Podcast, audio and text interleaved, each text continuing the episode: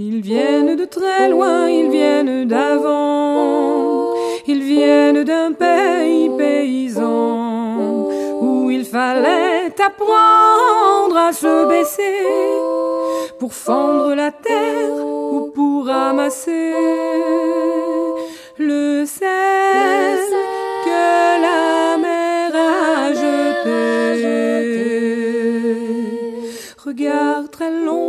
photo passé, sans peine, sans joie ni regret, le complet du mariage et les robes blanches ne sortent plus guère que pour les dimanches.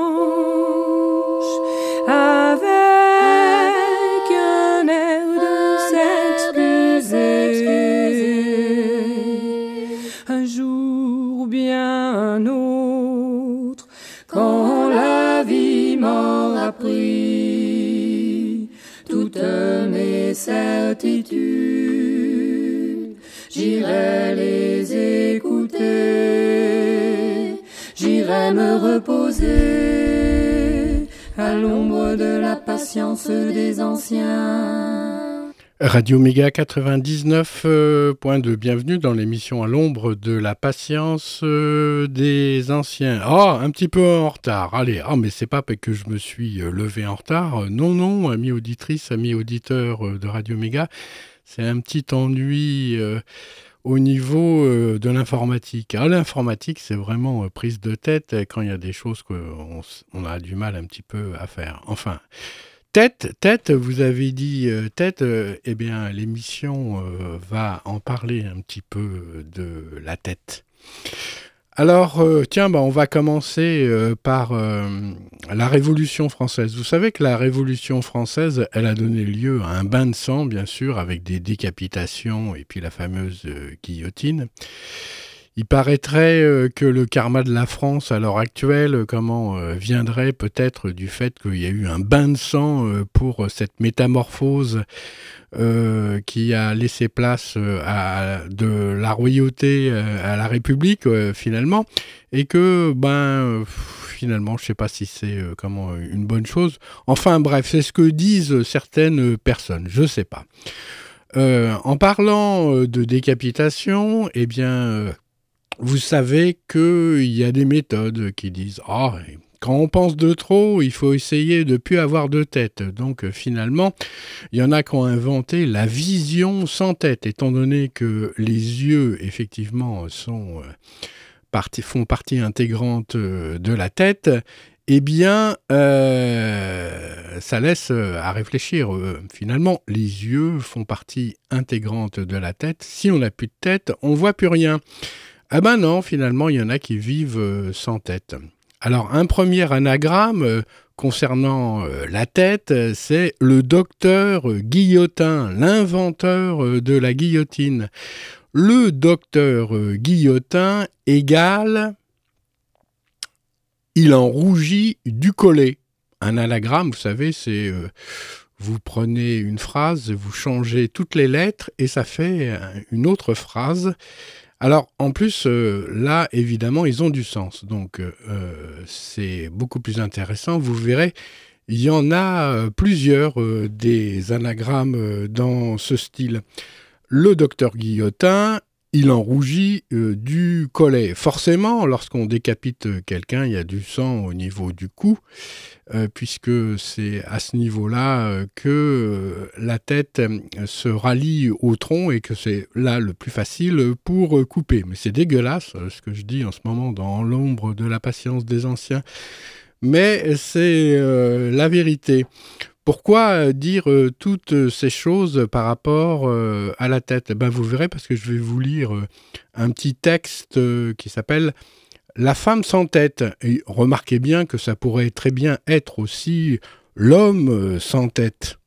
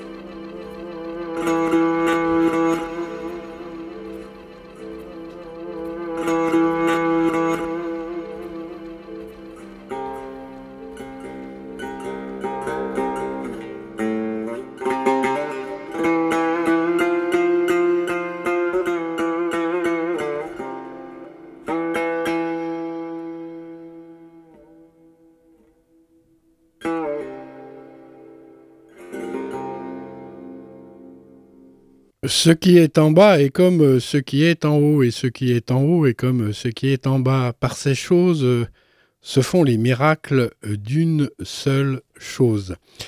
Les alchimistes de Bourges, que voilà pour le bulletin un beau titre qui nous rappelle une petite rue très ancienne et remarquée. Il y a plus de quinze ans dans l'antique capitale Berrichonne. Elle se dénomme de nos jours la rue de l'alchimie, après qu'elle eut reçu, à différentes époques et en commençant par la plus éloignée, les noms euh, d'archémie, d'alchimie et d'alchimie. Il est fort intéressant d'apprendre qu'elle abritait au début du XVIIIe siècle la maison de l'Escole ou autrefois aussi pendroit pour enseigner l'archémie. L'archémie. Oh, bizarre. Comme il est non moins de remarquer que se trouve tout auprès sa contemporaine et sa parente, en quelque sorte obligée, la rue Mot Secret, qu'il faut entendre Mon Secret, selon l'assonance cabalistique plus exactement, l'à peu près phonique étonnamment utilisée par le savant Grasset d'Orsay, et non pas suivant l'étymologie qui se montre ici fallacieuse. Mon secret, déclaration qu'on lisait en latin Meum secretum. sur un petit vitrail au château de Sully-sur-Loire et qui s'y appliquait au globe du monde. Surmonté de la croix, si l'on a connaissance assez communément que le cercle crucifiaire demeure le signe de la Terre, on ignore plus généralement que ce symbole astrologique évoquait aussi en alchimie la première matière du grand œuvre, tandis que le même petit dessin désignait en spagyrie l'antimoine ordinairement débité dans les drogueries. Souvenir d'un entretien avec Fulcanelli qui en éveille un autre dans notre mémoire, se rapportant au passionnant sujet en même temps qu'au fragment énigmatique d'une statue détruite de la rue Le Regratier dans l'île Saint-Louis en remorque de Lutèce. Ce quartier perdu de Paris, mélancolique et silencieux, a conservé le privilège rare de sa physionomie du temps passé, pour offrir à l'artiste ou au philosophe la sérénité séduisante de son charme désuet et quasi provincial. On peut donc y voir dans une niche d'assez grande dimension, à l'angle du quai de Bourbon et de la voie sudite, le vestige très réduit d'une statue féminine. S'il faut en croire Georges Aubeau de la Haute Chambre dans son livre Les îles parisiennes, cette femme de pierre existait encore il y a dix ans, décapitée et tenant un verre en main. Quoique sans date, son ouvrage qui porte le cachet du dépôt légal à la Bibliothèque nationale pour 1922 implique l'idée que l'étrange simulacre se trouvait toujours dans son intégrité vers 1912. Mais il semble bien que l'auteur ait négligé de contrôler lui-même de visu l'exactitude de son assertion, car la mutilation très importante qui n'a laissé que les plis inférieurs de la robe apparaît très antérieure à cette époque relativement récente. Ce qui est beaucoup plus certain et qu'il importe de noter, c'est qu'il existait, au dire de Sauval, au temps où il écrivait avec tant de minutie son si précieux ouvrage Histoire et recherche des antiquités de la ville de Paris, c'est-à-dire vers le milieu du XVIIe siècle, c'est qu'il existait, disons-nous, dans la partie nord de la rue Le Regratier, une enseigne montrant une femme qui n'a point de tête, tenant un verre à la main avec ces paroles au-dessous. Tout en est bon. Comme les débris de la statue, qui fait l'objet du présent article, est située à l'extrémité nord de la rue anciennement regratière, coupée en deux parties à peu près égales par celle de l'île Saint-Louis en l'île, il est possible de penser avec raison que la sculpture seulement décapitée à l'origine est servie de modèle pour l'enseigne toute proche que signala l'inestimable historiographe de Paris. Si donc celui-ci n'a pas précisé quel genre de commerce l'image signalait à l'attention du passant, il est à peine douteux, quoi qu'il en soit, que cette seconde expression de la femme suppliciée et mystérieuse n'ait été prise sur le modèle sculpté dressé sous son dé à l'angle du quai. Au reste, l'inscription gravée dans la pierre, légèrement au-dessous et à droite du socle en cul de lampe, qui est fort bien conservé et que la forme des caractères ainsi que l'orthographe font remonter au règne de Louis XIII, ne laisse pas de confirmer indubitablement la présence en cet endroit même de la singulière éligie à dessein privé de son chef. Rue de la femme sans tête. Sans entrer davantage dans les considérations historiques et archéologiques, on peut assurer qu'il ne s'agit pas du choix équivoque d'un cabaretier peu délicat sur la portée de son enseigne, laquelle se montrerait à l'égard du beau sexe fortement irrévérencieuse. L'énigme proposée à la sagacité du chercheur averti s'éloigne trop de l'allusion grossière ou du rébut banal ordinairement offert par les enseignes tant curieuses de jadis pour ne pas valoir beaucoup par ces divers éléments qu'on s'applique à la résoudre dans sa double portée symbolique et initiatique. Étude dont l'intérêt se trouve encore augmenté par ce que dit Georges Cahin, si riche d'érudition parisienne dans Coin de Paris.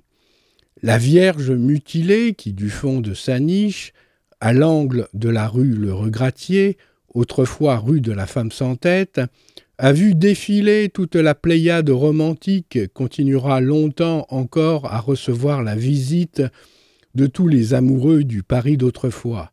Cette identification viendra ajouter par surcroît à la valeur hermétique du paradigme personnalité. Cependant, euh, quelle fut la Sainte Mère du Sauveur, ou une simple mortelle, cette créature n'en représentait pas moins avec autant de réalisme que de troublante vigueur l'issue et le résultat des trois opérations qui composent le premier œuvre du labeur alchimique. Très positivement, la jeune Vierge des Sages, qui est alors déshabillée, apparaît aux yeux éblouis du manipulateur habile dans toute sa merveilleuse et séduisante nudité, pour être bientôt conduite jusqu'à la couche nuptiale. De même, la montrerons-nous aux amoureux de la science, telle que nous la dévoila le philosophe Solidonius, et que nous la fixâmes à notre tour sur le papier en belle image peinte des plus naturelles couleurs. Une vierge devant être donnée en mariage est tout d'abord magnifiquement parée d'une variété de vêtements les plus précieux afin qu'elle plaise à son fiancé et que par son aspect elle allume en lui profondément l'embrasement de l'amour. Mais lorsqu'elle doit être mariée à son fiancé, suivant l'usage de l'union charnelle, on lui enlève tous ses différents vêtements et elle n'en garde aucun, si ce n'est celui qui lui a été donné par le Créateur au moment de sa naissance.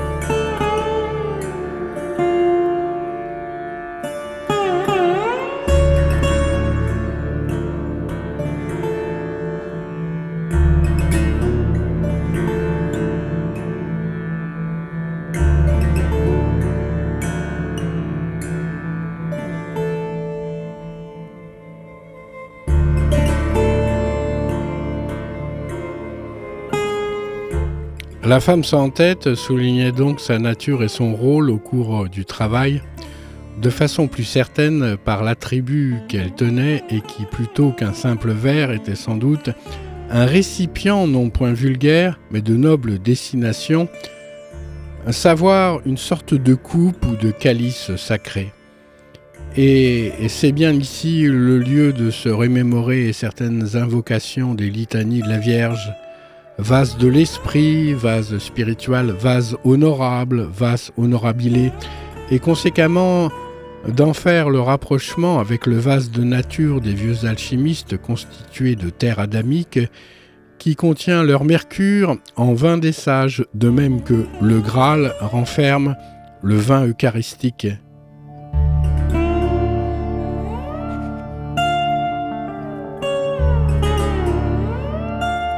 Or, nous avons ce trésor dans des vases de terre, afin que la sublimité soit de l'effet de Dieu et non pas de nous. Il est bon cependant d'examiner avec plus d'attention de quelle substance est composé ce vase, laquelle assurément est saline, vitreuse et tirée de la terre réservée au début du travail. Interrogeons-nous dans ce but l'adepte charitable est demeuré anonyme de la lumière sortant par son soi-même des ténèbres. Il faut donc s'en tenir à un vaisseau de verre, ou de la nature du verre, très pur, et tirer des cendres avec adresse et subtilité d'esprit, mais que les disciples de l'art prennent bien garde ici de ne pas se tromper, et à bien connaître ce que c'est que le vers philosophique en s'attachant au sens et non pas au son des mots. C'est l'avis que je leur donne par un esprit de piété et de charité.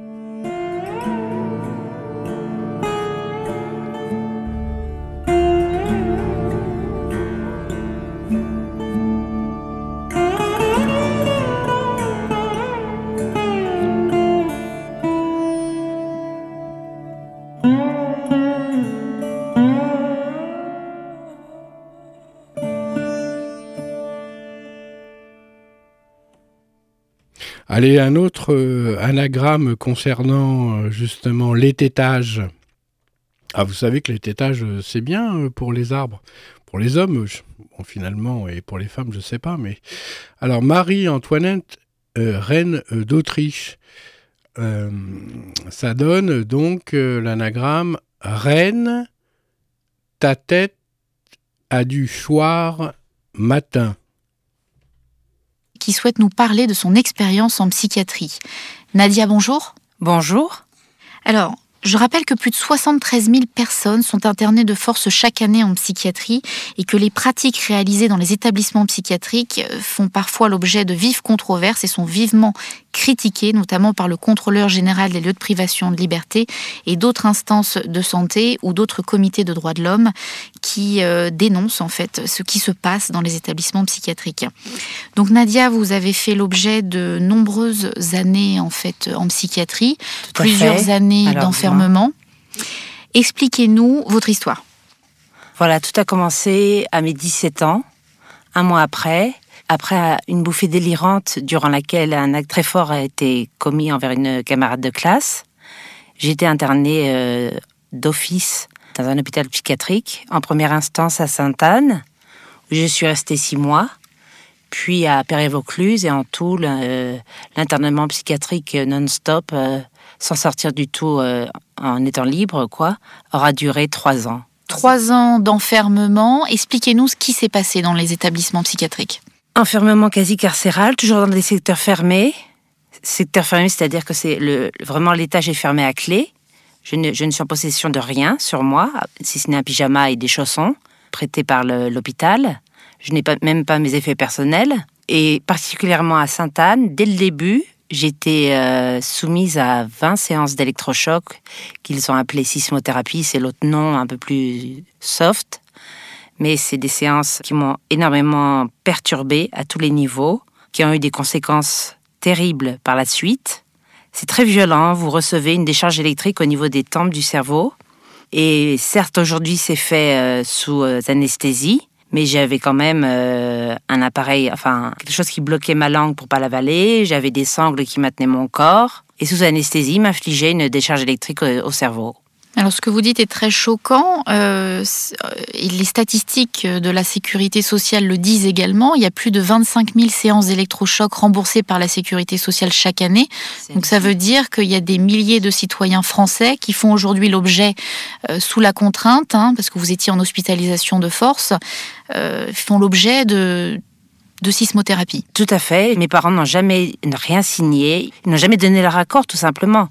Moi, j'étais dans l'incapacité, malheureusement, de répondre. J'étais bombardée de médicaments dès, mon arrivée. Euh, un médicament, le fameux Leponex, qui nécessitait à l'époque une prise de sang hebdomadaire. En plus, j'avais un suivi parce que je servais à moitié de cobaye pour des, des, de première génération. Et euh, en plus des sismothérapies, donc j'avais un traitement neuroleptique très lourd. Et les conséquences on, se sont faites ressentir très rapidement. Je suis restée six mois à Sainte-Anne, dans l'unité du professeur Lowe et du professeur Ollier. C'est eux qui, a, qui ont décidé de ces fameuses séances de sismothérapie ou d'électrochoc. Alors, je, rebondis sur ce que vous venez de me dire. Vous me parlez que vous étiez euh, donc hospitalisé et donc vous avez subi plusieurs séances d'électrochoc dans le service du professeur Lou et Ollier, donc qui sont quand même euh, des professeurs euh, connus en psychiatrie.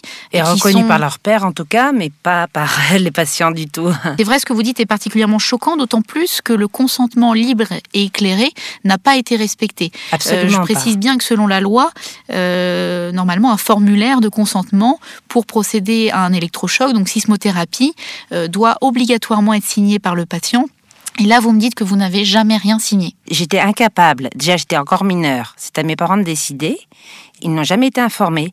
La seule réponse qu'on ait eue de la part du professeur Ollier, je me souviens, un des rares souvenirs qui me reste de cette époque, à part les très mauvais que j'ai dû endurer tous les jours, c'est lisez mon livre. Voilà, tout le monde, euh, tout le monde avait écrit son livre. Le docteur Spadon, qui, euh, qui était le médecin référent de l'étage où j'étais enfermée, pareil, la même chose, lisez mon livre. Ils écrivaient tous des livres et on n'a jamais eu de réponse concrète, de réponse, euh, ou même une discussion. On pouvait s'expliquer ou essayer de comprendre ce qui se passait, ce qui m'infligeait, pourquoi.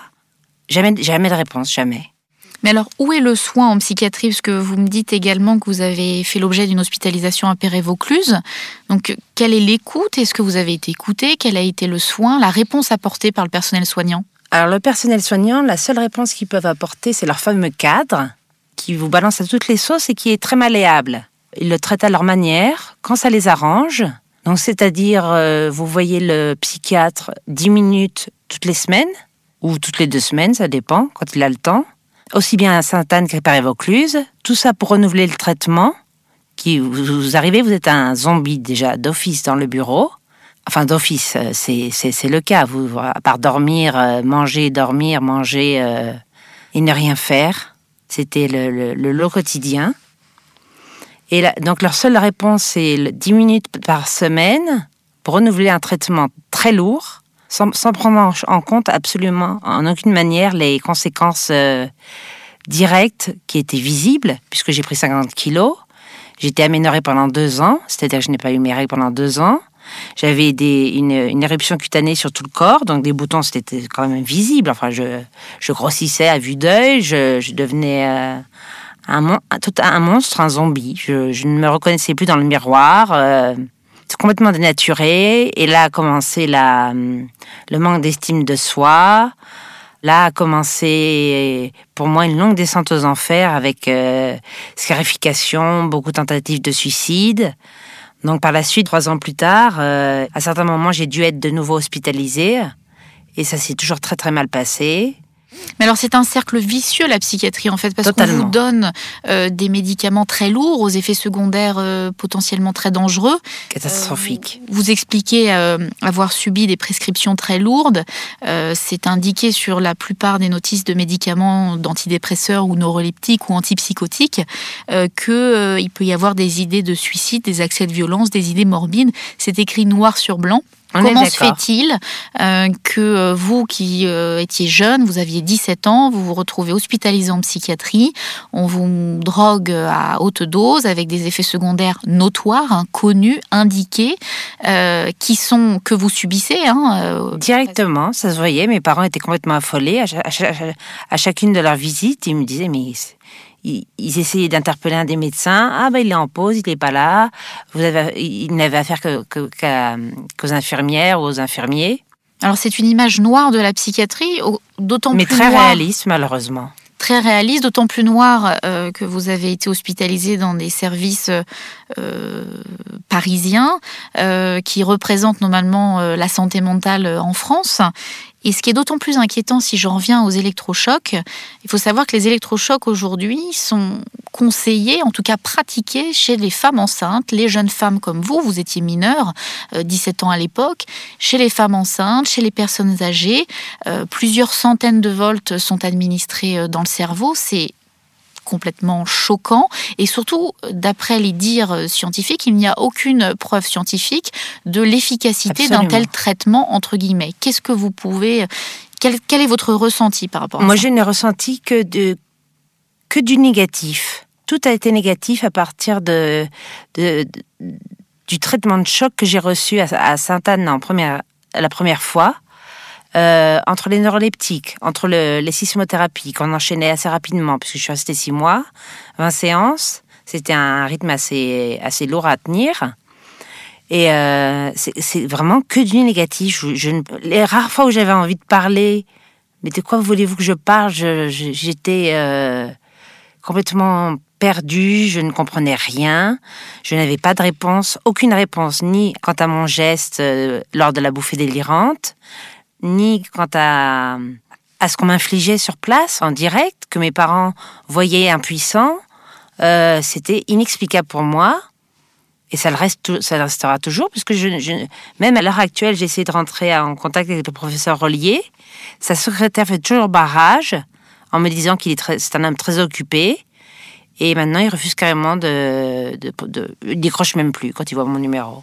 Alors c'est très choquant parce qu'il n'y a pas du tout de soutien, d'accompagnement. Ah, aucun, aucun. Ils m'ont, ils m'ont. Alors ils, passent, c'est le rouleau compresseur, et après ils continuent leur route et puis euh, au revoir.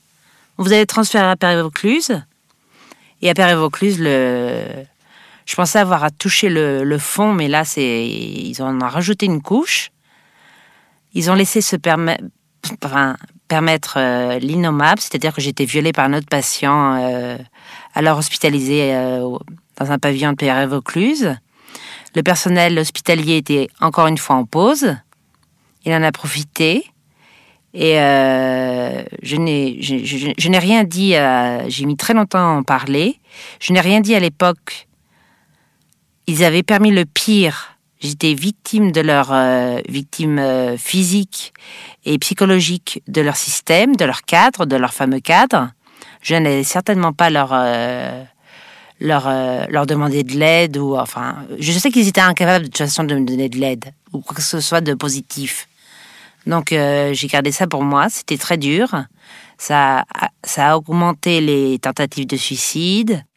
Mais en tout cas, tout le mérite est pour vous, parce que vous avez le courage de dénoncer ce que vous avez vécu, ce que vous avez subi en psychiatrie. Donc je vous remercie pour ça. Merci en tout cas de, de bien vouloir m'écouter, enfin, parce que c'est pas évident non plus de faire entendre sa voix quand on est patiente et qu'on a subi toutes ces atrocités. Donc merci à vous de, de, me donner la parole également. Et alors, quel conseil donneriez-vous aux auditeurs qui nous écoutent? Euh, Évitez la psychiatrie. Ah, évitez la psychiatrie. Vraiment, quand, vous êtes enfermé, vous ne savez jamais quand vous allez ressortir. C'est le, piège. C'est le piège. Alors, bien sûr, pour certaines personnes, euh, peut-être qu'une psychothérapie auprès d'une psychologue ou euh, peuvent être utiles. Mais en tout cas, pour moi, ça, a, été, ça a été la catastrophe et je me retrouve euh, des décennies après. J'ai un traitement que je sais prendre à vie maintenant, puisque aucune fenêtre thérapeutique n'est possible. Et, et je suis, je suis malgré moi addict à des médicaments qui me font du mal. Vous voyez ce que je veux dire? Enfin, c'est tout un. C'est le cercle vicieux dont vous parliez tout à l'heure. Je vous remercie beaucoup. Je vous en prie. Merci à vous, en tout cas. Pour toute information complémentaire sur les abus de la psychiatrie, vous pouvez contacter la Commission des citoyens pour les droits de l'homme au 01 40 01 09 70 ou visiter leur site web www.ccdh.fr.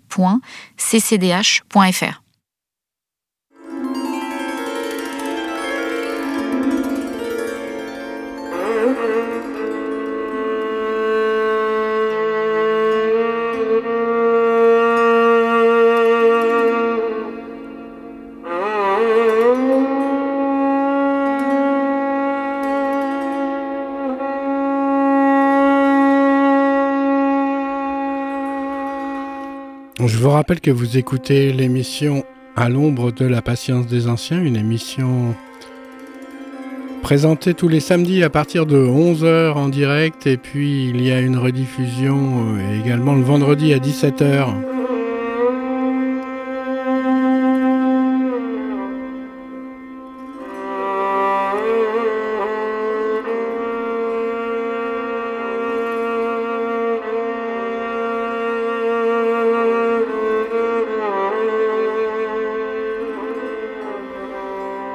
La femme sans tête.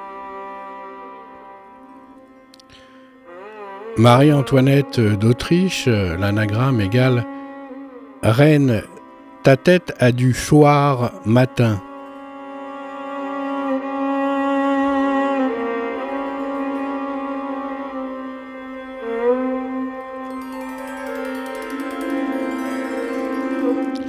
C'est pour sa fonction passive assumée dans le grand œuvre le dissolvant universel est souvent représenté par la femme dans l'iconographie alchimique.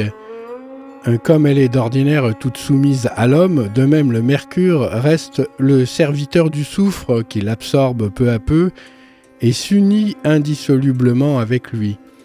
Très noire à l'origine, la femme dès lors devient blanche. La lumière diffuse dans la masse vile et grossière est séparée des ténèbres et rassemblée sous la forme d'une eau céleste, éclatante et candide, celle-là même que l'étoile flamboyante, offerte comme dernier symbole d'initiation au mystère d'Isis, couvre de son empreinte à la fois canonique, divine et spirituelle. En vérité, cette étoile est le grand signe de l'œuvre. C'est elle qui scelle la production philosophale et fait connaître à l'artiste qu'il est en possession de l'unique lumière des sages, consacrant l'intégrale sapience. L'astre d'Hermès doit nécessairement paraître au début de la création microscomique, puisqu'il indique et confirme la décapitation, la séparation sans bavure de l'absolue blancheur d'avec le noir intense, dont les maîtres affirment qu'il est plus noir que le noir, ni grome, ni gros, ni grius. De cette amputation de la partie noire de notre composé, Flamel parla précisément dans ses figures hiéroglyphiques. Nous avons pris le détail iconographique à notre exemplaire, dont les gravures en xylographie furent très exactement coloriées au XVIIe siècle. Sur la page reproduite tout entière commence le texte qui éclaire l'image et duquel nous achevons en ce lieu l'indispensable citation. Trancher la tête ou pour faire quelque chose, quelque autre chose sur cet homme qui est à ses pieds à genoux, vêtu d'une robe orangée, blanche et noire, lequel dit en son rouleau Dele mala quae feci, comme disant Ostez-moi ma noirceur, terme de l'art, car maloum signifie par allégorie la noirceur. Ainsi, en la tourbée, on trouve souvent cuit jusqu'à la noirceur qu'on estimera être mal. Mais veux-tu savoir qu'enseigne cet homme qui prend l'épée? Il signifie qu'il faut couper la tête au corbeau, c'est-à-dire à cet homme vêtu de diverses couleurs qui est à genoux. J'ai pris ce trait et figure d'Hermès trismégiste en son livre de l'art secret où il est dit ôtez la tête à cet homme noir, coupe la tête au corbeau, c'est-à-dire blanchit notre sable. Comme cette séparation se produit à la fin de la première nuit, les philosophes appelèrent leur sceau miraculeux étoile du matin. Celle-ci, à l'instar du corps céleste qui lui correspond au crépuscule, est également l'étoile du berger, c'est-à-dire Vénus. Par nombre de chercheurs esclaves de la lettre identifiés avec le cuivre.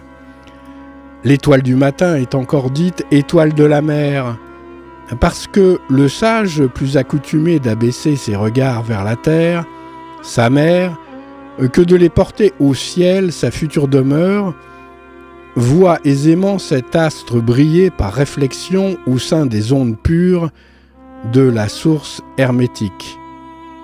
Aussi les alchimistes ont-ils désigné cette eau calme et limpide qui constitue leur mère par l'expression miroir de l'art, pour la raison qu'ils y contemplent tout d'abord l'astre radieux avant de le trouver au firmament nocturne où son rayonnement est beaucoup plus atténué.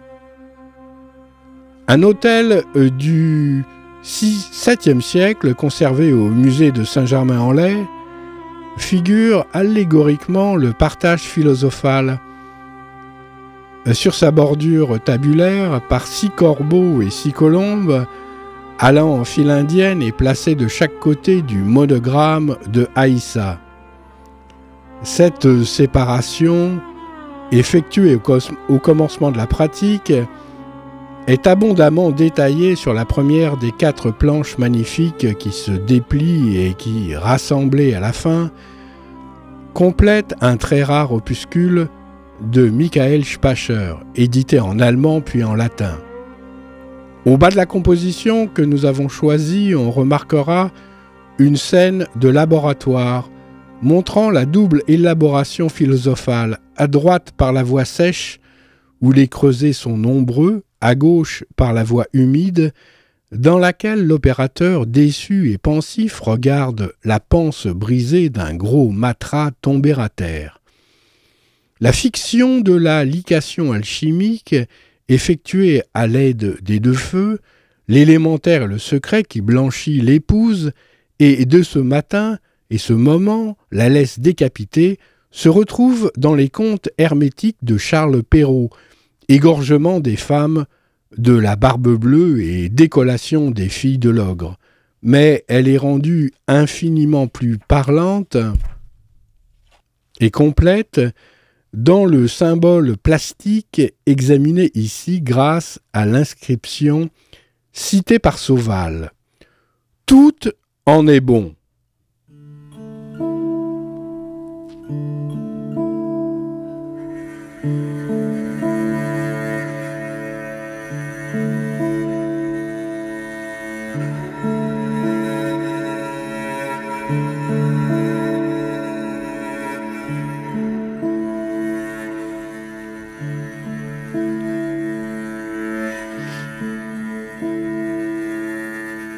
Cette simple déclaration, dans son laconisme brutal, apparemment sans signification précise ni valeur appréciable, comporte néanmoins pour l'aspirant à la suprême connaissance une révélation de grande importance qu'il lui serait difficile de découvrir, aussi franchement et crûment exprimée, fût-ce auprès des auteurs de la meilleure réputation.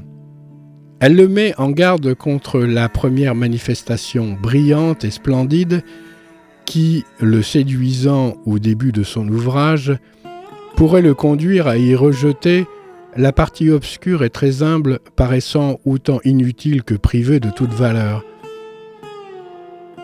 Oui, tout en est bon, et ces quatre mots demeurent brièvement indicatifs de la prudence à observer sur la voie de ce grand œuvre dont il n'est pas superflu de déclarer en terminant qu'il est, à la surface de notre monde terrestre, le seul moyen d'accession à l'unique vérité.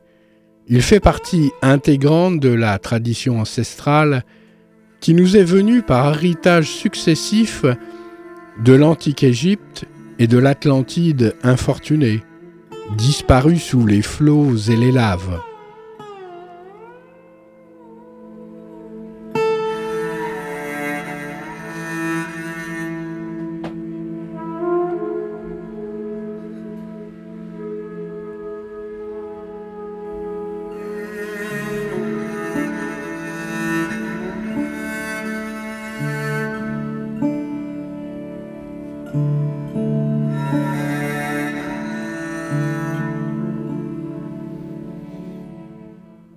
Un dernier anagramme. Marie-Antoinette d'Autriche. Non, ça sera pas le même, bien sûr. Vous croyez pas que je vais vous dire deux fois le même Marie-Antoinette d'Autriche.